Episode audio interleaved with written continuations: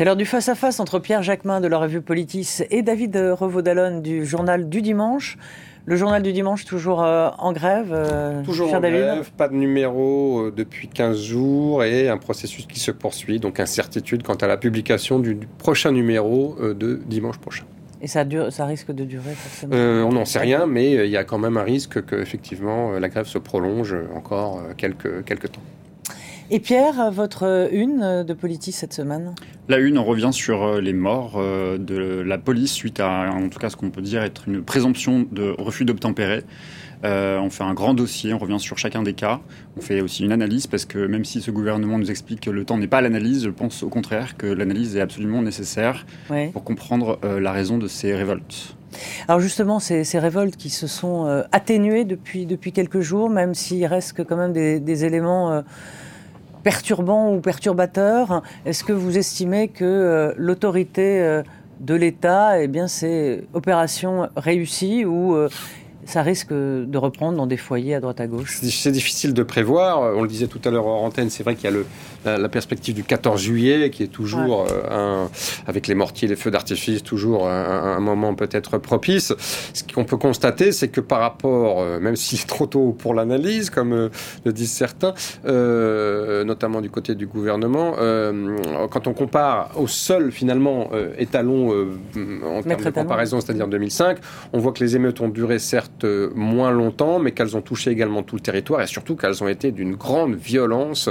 Euh, syndicats de police et les policiers en, témoignent. Euh, vraiment, euh, il y avait pour le coup là une vraie volonté, d'après la police, de, tuer, de tuer des, forces de l'ordre, de s'en prendre aux pompiers, etc. Et c'est sans doute le degré de violence, avec notamment l'usage hein, intensif des mortiers comme, comme finalement presque des armes à feu ou des munitions en tout cas pyrotechniques, qui sont voilà, c'est ce qu'on constate. Il y avait une vraie un vrai déchaînement de violence par rapport à 2005, même si ça a duré euh, moins longtemps. Alors, euh, Pierre, vous titrez quand la, police tue, mais quand certains émeutiers euh, tuent, pour autant, on ne dit pas la banlieue tue, mais quand certains émeutiers tuent aussi, on voit la, volonté de tuer. Est-ce qu'il y a deux poids, deux mesures? Non, Roselyne, il n'y a pas de poids de mesure, mesure. Là, on vient de vivre un drame. Il y a un jeune homme de 17 ans qui est mort sous les coups de la police, alors qu'il n'y avait visiblement pas, euh, en tout cas en l'état actuel des données qu'on a dans, dans, l'espace public, euh, de refus d'obtempérer, et qu'il n'est pas possible de passer à autre chose sans avoir à expliquer ce qui s'est passé. Il y a des faits, Roselyne, c'est simple. Entre, 2002 et 2017, entre 2002 et 2017, il y a 17 morts suite à présomption de refus d'obtempérer. De 2017 à aujourd'hui, 2023, donc en 6 ans, il y a 32 morts suite à un refus d'obtempérer. Ça veut dire qu'en 6 ans, il y a eu 5 fois plus de morts suite à un refus d'obtempérer. Ça veut dire quoi? Ça veut dire que la réponse politique, elle est d'abord... Je crois qu'il y en a 4 qui sont soumis à une enquête, 4 ou 5. Et par ailleurs, il y en a très peu euh, qui aboutissent à des, à des procès à l'encontre euh, des policiers. Mais ça veut dire quoi? Une fois qu'on a ces éléments, et j'entends dire à droite et à gauche, ce, que je viens de dire là, c'est le fruit d'un travail d'un journal, journal, qui s'appelle Basta, qui est un travail sérieux, et peut-être est-il engagé, mais ça ne veut pas dire pour autant qu'il serait moins euh, sérieux que d'autres dont on ne rappelle jamais qui sont sous emprise d'industriels ou sous emprise d'une hmm. ligne à droite. Donc ce que je veux dire, c'est qu'on a des éléments factuels qui montrent que depuis 2017, il y a une recrudescence des bavures policières. Donc à un moment donné, cette loi, qui était la loi qui a été prise sous le gouvernement de François Hollande, elle est problématique. Un, elle est problématique il faut le dire, et il s'agirait, dans les décisions politiques, de la remettre en cause. Et deux, ce qu'on fait en couverture, c'est qu'on met les prénoms. Aziz, Abdelkader, Myriama, euh, je peux vous les citer, ils sont 17 en couverture. Donc ça veut dire aussi à un moment donné que cette question du racisme, qui est un sujet dans notre société, l'ONU le dit même, qu'il y a un problème structurel dans la police, dans les forces de l'ordre, de racisme. Donc tant qu'on ne veut pas voir ce qui est visible, on ne réglera jamais le problème. Donc la réponse politique, elle se situe d'abord dans l'analyse objective des données que l'on a. Un, la recrudescence des bavures policières, deux, le racisme dans la police. Tant qu'on ne voudra pas s'attaquer aux deux sujets, mhm. on ne réglera jamais le problème. Le problème Moi, je cherche juste la voie du milieu. Il n'y a, pas de voie du milieu. Ce que je viens de vous dire, c'est pas un argument politique, c'est pas un argument engagé, c'est pas idéologique. Ce que je viens de dire, c'est factuel. C'est pas parce que c'est un journal dit de gauche qui le dit que ce serait pas factuel. Vous invitez peut-être parfois des gens du Figaro, vous dites jamais, ah ben vous, vous êtes pas sérieux parce que vous êtes de droite. Bon, pour non, j'en sais rien, mais vous, peut-être pas, mais d'autres. Bah, pourquoi pas d'ailleurs Il y a la plus, on a, vu tout le monde. Ce que je veux dire, c'est que jamais vous direz à journaliste du Figaro, vous êtes de droite, donc c'est pas très sérieux parce que vous êtes de droite. La gauche, une fois qu'on est de gauche, on est un militant, on n'est pas sérieux. Là, vous avez des données factuelles qui sont des éléments de réponse aux politiques. Il faut s'en saisir. Après l'affaire George Floyd, le JDD avait interviewé Christiane Taubira, l'ancienne garde des Sceaux, pour lui poser la question du racisme structurel. Y a-t-il du racisme structurel dans la police? Elle nous avait dit non. Il y a des policiers racistes, mais on ne peut pas dire que la police est en elle-même raciste. Bien sûr, on, peut dire qu'il y a un certain nombre de cas, euh, on peut considérer que, euh, et notamment on le voit dans certains votes euh, depuis un certain nombre de scrutins, on peut considérer que de plus en plus les forces de l'ordre sont tentées de voter à l'extrême droite, le Rassemblement national. Bien sûr, il y a sans doute, enfin il y a, il y a, pas sans doute, il y a certainement des cas de racisme dans la police, mais je crois qu'on ne peut pas dire que la police est raciste que la police est violente. Euh, bien sûr, encore une fois, je, pense que Macron a eu les, Emmanuel Macron a eu les mots justes par rapport à Naël. On ce n'est pas sérieux de mourir quand on a 17 ans, si vous me permettez euh, cette formule, c'est-à-dire que personne, y compris euh, pour un délit, y compris pour un pédigré judiciaire, ne doit être tué par la police. Après, euh, sur les réactions elles-mêmes, on, peut dire, comme les insoumis, que c'est une révolte sociale, que c'est la population qui cherche à se faire justice, qu'il n'y a aucun intérêt à arrêter les émeutes et à appeler au calme. Mais enfin, considérer quand même que, outre les violences contre les biens, contre les personnes, il y a eu des pillages organisés. La, quasi-totalité des, émeutes dans les derniers soirs, dans les dernières nuits, c'était uniquement des pillages. Vous avez vu, avec les réseaux sociaux, en plus, euh, les jeunes se donnent rendez-vous pour attaquer euh, le Conforama, pour attaquer telle ou telle enseigne dans les quartiers euh, nord de Marseille, pour attaquer les hypermarchés et les supermarchés. Et puis aussi, on constate que, visiblement, il y a eu aussi une infiltration des gens qui n'étaient pas de ces quartiers, des gens qui venaient tout simplement, sans doute, de la mouvance de, l'ultra-gauche pour profiter et, et, euh, et mettre le bazar. Donc la question, elle est extrêmement complexe. Euh, bien sûr, on ne peut pas nier le problème de la violence euh, exercée à l'égard des jeunes, le problème de racisme exercé à l'égard des jeunes par la police, mais je crois que on peut pas dire non plus que c'est un juste retour de bâton que ces émeutes qui s'en prennent bon, à des commerces. On a vu qu'il y avait un milliard d'euros qui s'en prennent à des biens, à des gens qui n'avaient rien demandé. Vous avez vu qu'il y a des, des tirs qui ont été effectués contre des appartements de gens qui demandaient simplement à ce que ça, à ce, que ça se calme. Donc voilà, je, pense qu'il faut vraiment être nuancé dans cette affaire et, euh, et euh, voilà, repérer les torts qui sont euh, de chaque côté et partagés, même si il ne s'agit pas de faire un juste Alors je ne sais pas si vous avez convaincu Pierre, mais en tout cas, je ne crois pas non plus. Mais parce qu'on sent que vous êtes touché, et, et, comme, comme nous tous, par cette, par cette violence aussi. mais Euh, au niveau politique, quand même. Rosine, la violence, elle est quotidienne dans ces quartiers. Ce que je veux Mais dire, la, la, violence, elle est partout, euh, Pierre. et la violence, elle est, la violence dans la police, elle marche, ça marche ensemble. La question qu'il faut La violence d'une société et la violence de la police, ça marche ensemble. Rosine, Rosine quand euh, vous écoutez le maire de Trappes, Ali Rabé, il vous dit une chose venez dans nos quartiers toute l'année, pas uniquement quand il y a des images sensationnelles à faire tourner. Mais, non, Rosine, laissez-moi juste terminer parce que je, je, pense que la question aussi médiatique et la question de la stigmatisation que l'on a des quartiers, elle est aussi faussée parce qu'on met le focus dans ces, quartiers uniquement quand ça prend feu. Il se passe des choses formidables dans les quartiers. D'ailleurs, on a une émission sur France 24 mais je sais, qui, raconte tout ça. France 24, je parle de manière générale la manière dont sont, traités les quartiers. On ne va traiter des quartiers que quand il y a des violences. La violence, elle est quotidienne, elle est d'abord sociale dans les quartiers, il faut aussi le dire. et ça, on ne prend pas euh, de temps d'antenne pour raconter ce qui se passe dans les quartiers.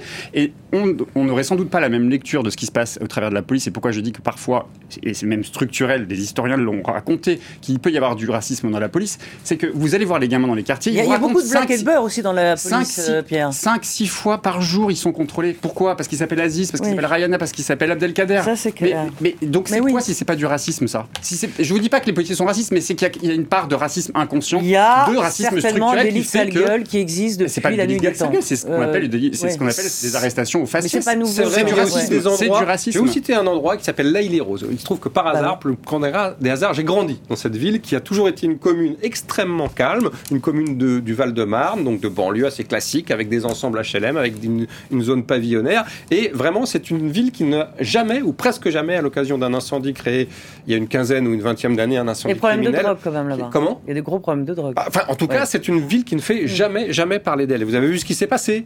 Il y a des, des, gens qui ont pris une voiture bélier, qui l'ont encastrée dans le domicile du maire qui était absent, qui ont tenté d'occasionner un incendie criminel sur sa maison où sa femme et ses deux enfants en bas âge étaient présent.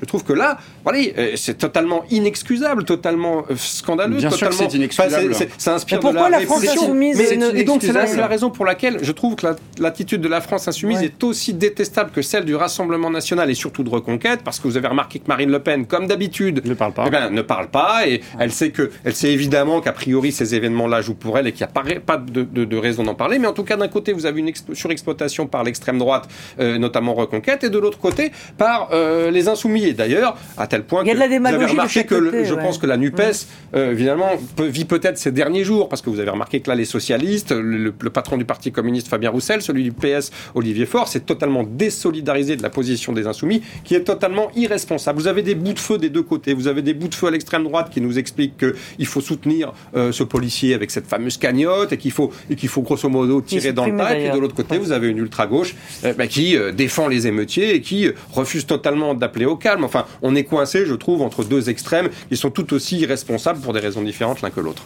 Pierre sur l'attitude de, la France insoumise, tout de même, Jean-Luc Mélenchon qui n'appelle pas au calme, la députée insoumise qui ne va pas à la marche des maires à La les Roses sur ce qui s'est passé, qui n'est pas parmi les élus.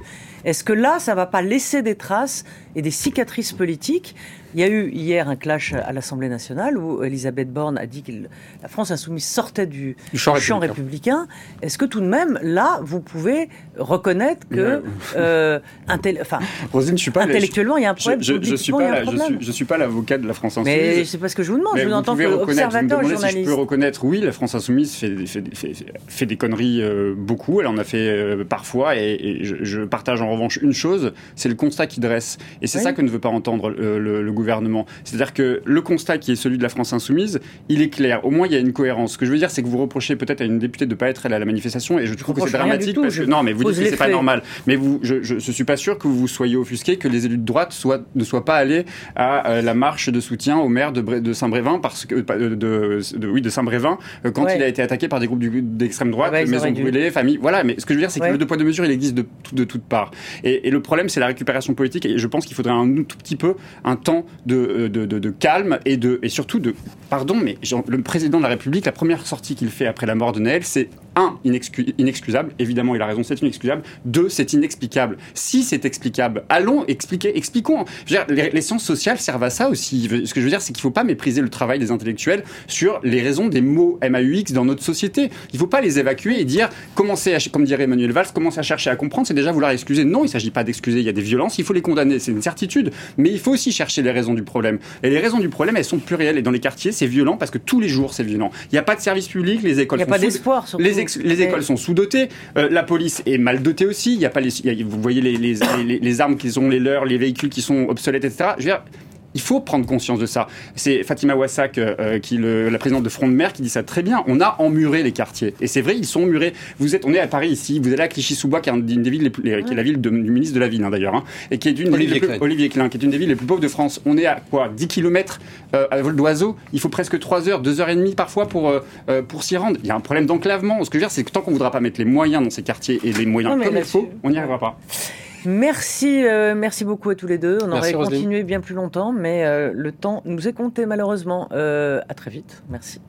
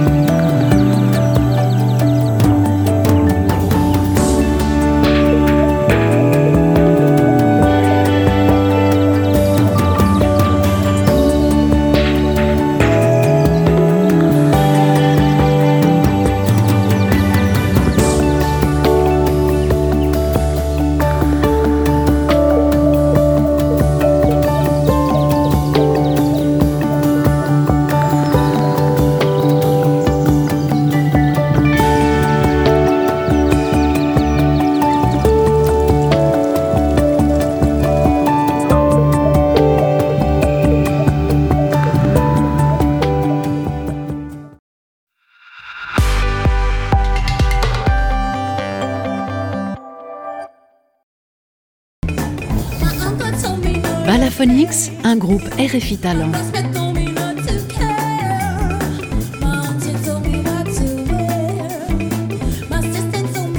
Découvrez In My Head en live, le nouveau titre de cet afro brass band francilien avec en invité Mary May.